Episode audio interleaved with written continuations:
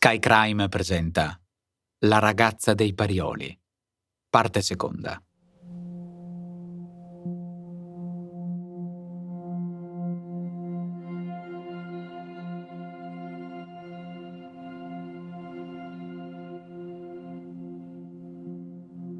L'assenza di essenza può essere considerata un aggravante quando si sta infrangendo la legge. Ecco perché approfittarsi di quella delicatezza.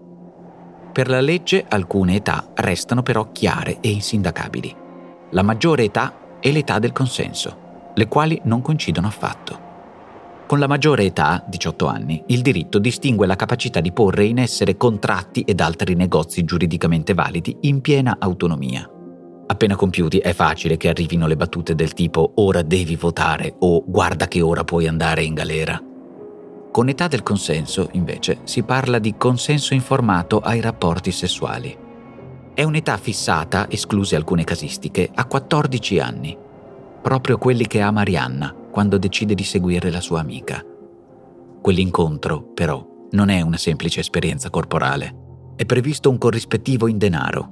E per quanto una minorenne sia in età di consenso, entra in vigore la legge 600 bis sulla prostituzione minorile. Questo è ciò che prescrive la legge italiana, pensata per proteggere l'integrità psicofisica del minore.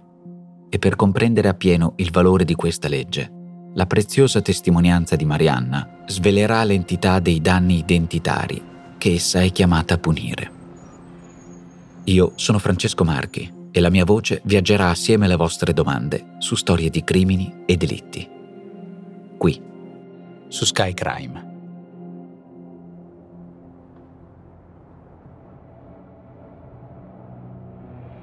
Quando andai a fare il primo incontro non mi specificò che cosa dovessi poi andare a fare o che cosa avrebbe fatto lei.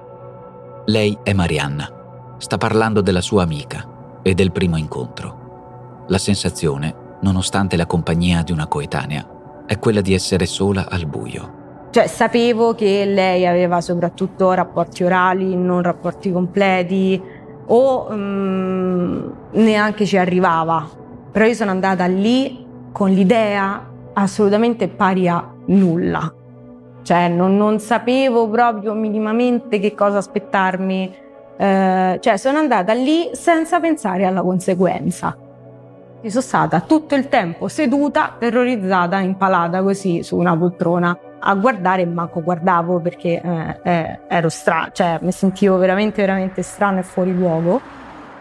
Stavo seduta, mi ricordo, su questa poltrona bianca che stava a un angolo della stanza, di fronte c'era il letto con appunto lei e quest'uomo.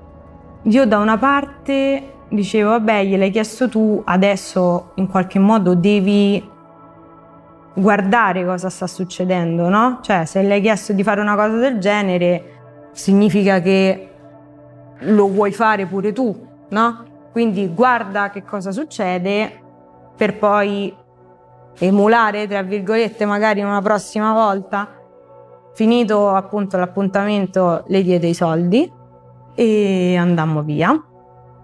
E mi chiese, insomma, che ne pensi? Così. Io sminuii tantissimo la questione dicendo «Ah, vabbè, alla fine non è niente di che, pensavo peggio», no? Cioè, cercavo in qualche modo di sminuire e dire «Vabbè, ma che sarà mai?» Dopo quella volta si ripresentò una seconda volta che mi chiese «Ma vuoi venire con me? Se lo vuoi fare, lo fai, però lo fai, no che dividiamo poi il guadagno e faccio solo io». E quindi niente, mi ha detto stavolta fai solo tu.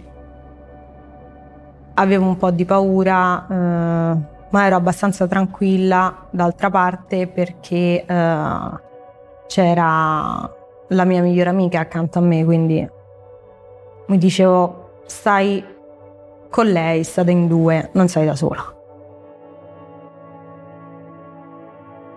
Mi ricordo che stavo sdraiata. È la prima volta. Un'occasione che non ritorna più. Marianna, in qualche modo, l'ha sempre saputo. È evidente che il suo ricordo sia doloroso. In ogni sua esitazione si nascondono immagini che non è per nulla facile rievocare.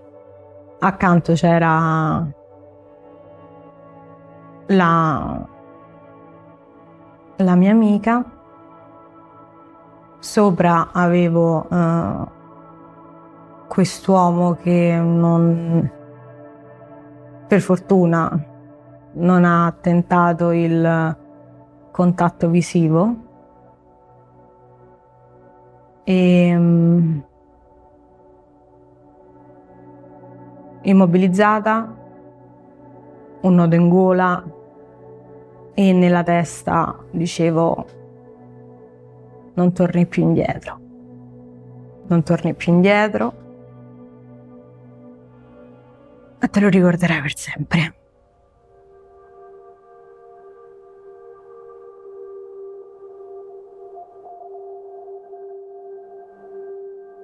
Mi sentivo usata, invasa, presa in giro, manipolata, tutto racchiuso in un momento, tutto insieme.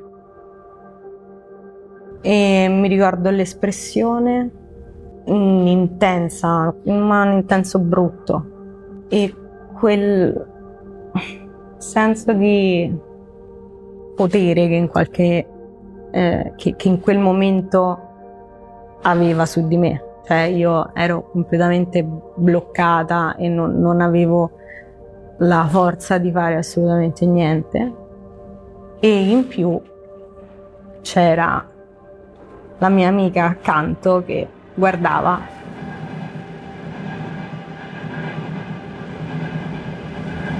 E mentre guardava, rideva.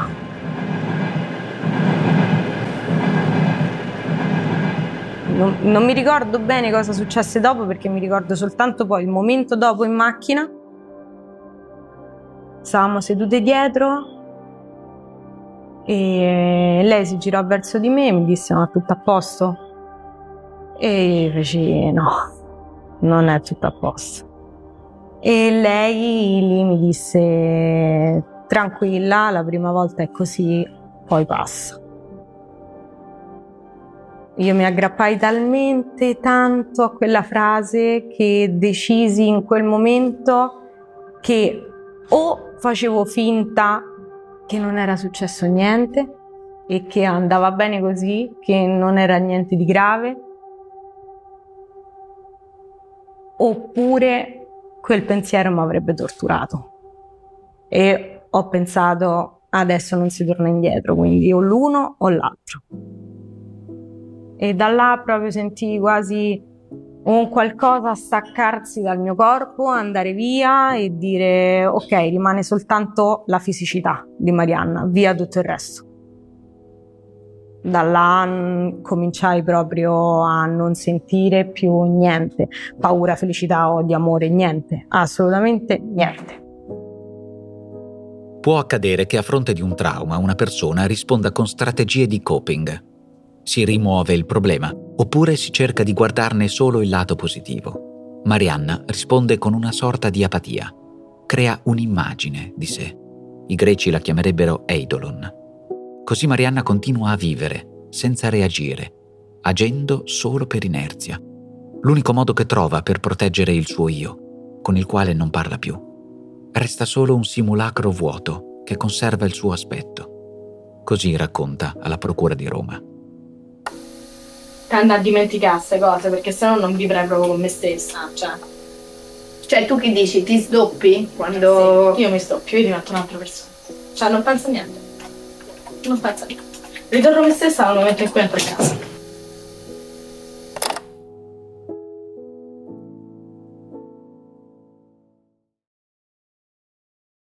I soldi rappresentavano la fine dell'evento. Dicevo: ok, l'obiettivo è fatto, adesso rimane da sbrigare la cosa più fastidiosa velocemente e poi fatto, c'hai i tuoi soldi. Questo è. E lì in quel momento mi feci quella domanda. Dissi: ok, che vuoi fare? Rimanere con il pensiero che ti tortura e essere obbligata ad affrontarlo, oppure continuare a alimentare questa cosa in modo da portarla alla normalità così che non ti faccia più effetto. E scelsi la seconda. Marianna ora ha diversi tatuaggi. Ha imparato a farseli da sola. Lei sola, ora, dispone della sua pelle, sulla quale ha deciso di imprimere una frase. Sta a fianco di un diamante e recita così: danza sulle macerie. È un motto degno di un'araba fenice che sa di rinascita. Non potrebbe essere altrimenti per una ragazza che ha imparato a conoscere fin troppo bene le sue ceneri. Era sera, rientrai a casa. Sì, mi ricordo che mi guardai allo specchio. Non ricordo la mia immagine riflessa, però mi ricordo che rientrando a casa pensai: adesso ti guardi allo specchio, che vedi? E guardarmi in faccia, guardarmi negli occhi significava ammettere che era stato orribile e razionalizzare che era stato orribile, e io invece avevo scelto di fare finta di niente e quindi ho girato lo sguardo. Da quella sera è andata via tutta la mia parte emotiva, tutto, di botto, come quando avviene un cambiamento drastico e ti ritrovi catapultato in un'altra situazione, così, da un momento all'altro. Cambiò tutto quanto. Il modo di vedere le cose, anzi il modo di non vedere le cose. La facilità con la quale mi forzavo ad andare avanti. La facilità con la quale forzavo il mio corpo a reprimere qualsiasi tipo di sensazione e di sentimento. Era diventato facilissimo da quella sera. Ma apparve proprio in macchina, stavo in macchina, io questo me lo ricordo. Quando stavamo tornando uscì qualcosa e apparve uno scudo. Ho detto ok, basta, fuori tutto.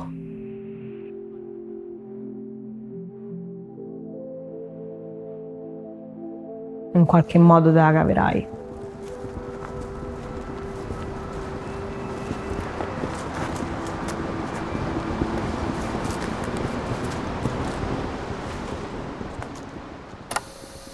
Io personalmente, sì, e anche penso tutti gli adolescenti, noi vogliamo troppo.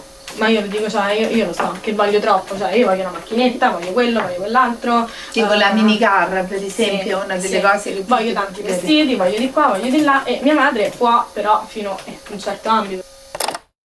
Ho deciso di continuare principalmente perché se avessi preso la decisione di mollare tutto, sapevo che sarei scoppiata e l'avrei detta a qualcuno.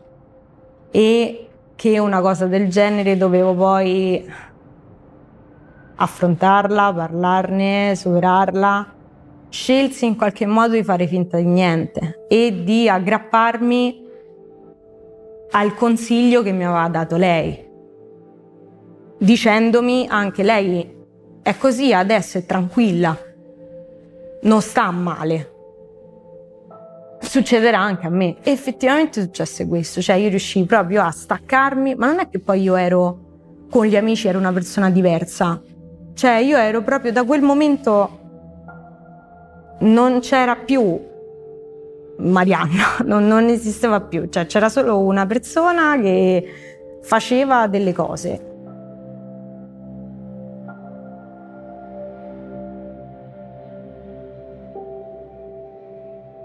È bene ricordare che in questa storia vi sono personaggi che purtroppo rendono possibile tutto ciò. Come un organizzatore. una delle figure adulte che Marianna conosce e ha come punti di riferimento al di fuori della sfera familiare. Dopo quella volta cominciamo a mettere annunci su questo sito e venivamo contattate appunto da queste persone e inizialmente andavamo agli appuntamenti insieme, nel senso che nessuna delle due incontrava delle persone da sola e cominciò a diventare sempre più frequente questa cosa, almeno 2 volte a settimana, 3 volte a settimana, fino a quando non incontrammo la persona che poi cominciò a organizzare gli incontri, gli appuntamenti. Lo incontrammo come cliente, cioè perché ci aveva scritto e chiesto un appuntamento.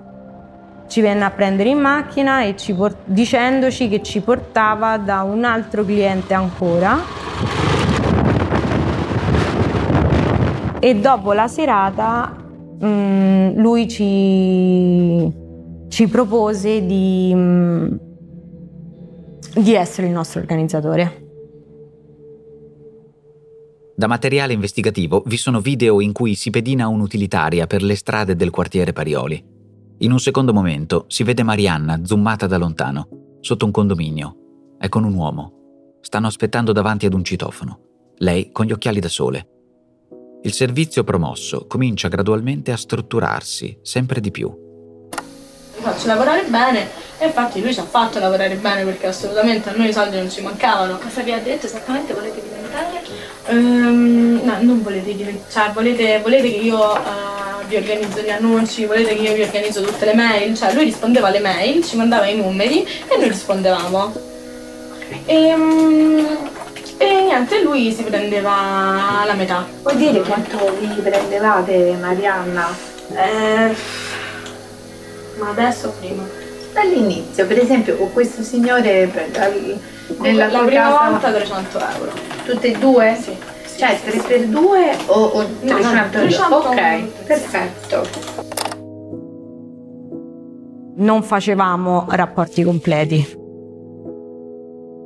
Succedeva sempre, praticamente tranne pochissime volte, che si trattava di sesso orale il rapporto e l'appuntamento che ci avevamo e stavamo sempre insieme all'inizio e poi quando incontrammo l'organizzatore stabilì lui un prezzo più alto in modo tale che lui potesse prendersi una percentuale e a noi più o meno arrivava lo stesso guadagno, ecco, insomma.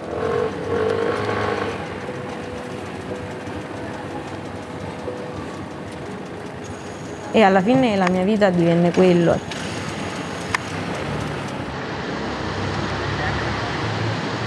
Ero felice? Assolutamente no. Divertita? Assolutamente no.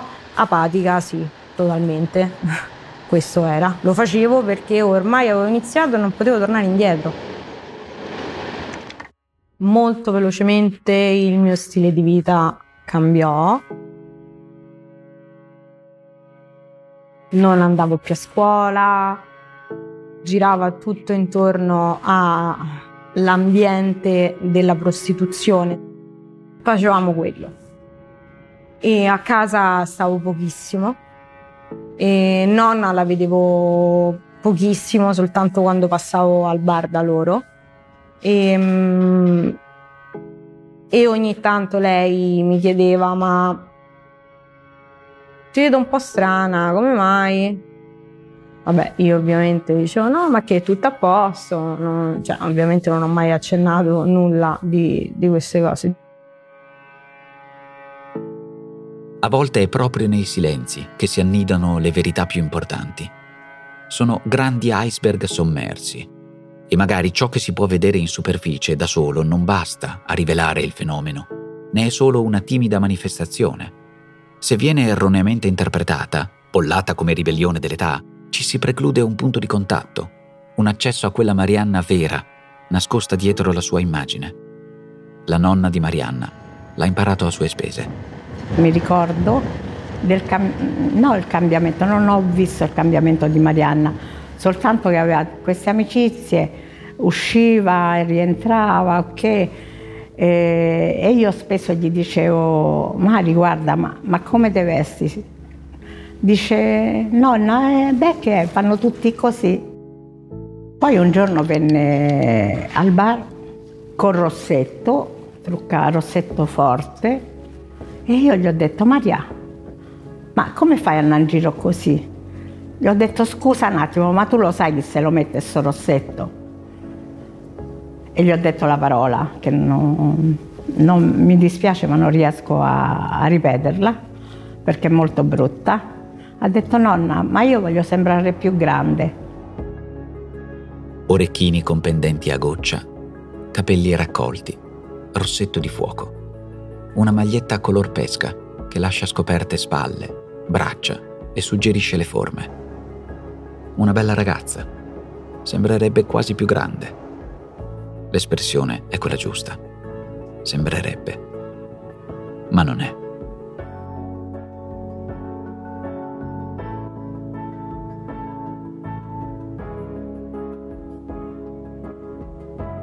Hai ascoltato La ragazza dei Parioli, una serie Sky Crime. Adattamento audio Alessio Abeli e Francesco Marchi. Voce Francesco Marchi. Produzione Voice.fm.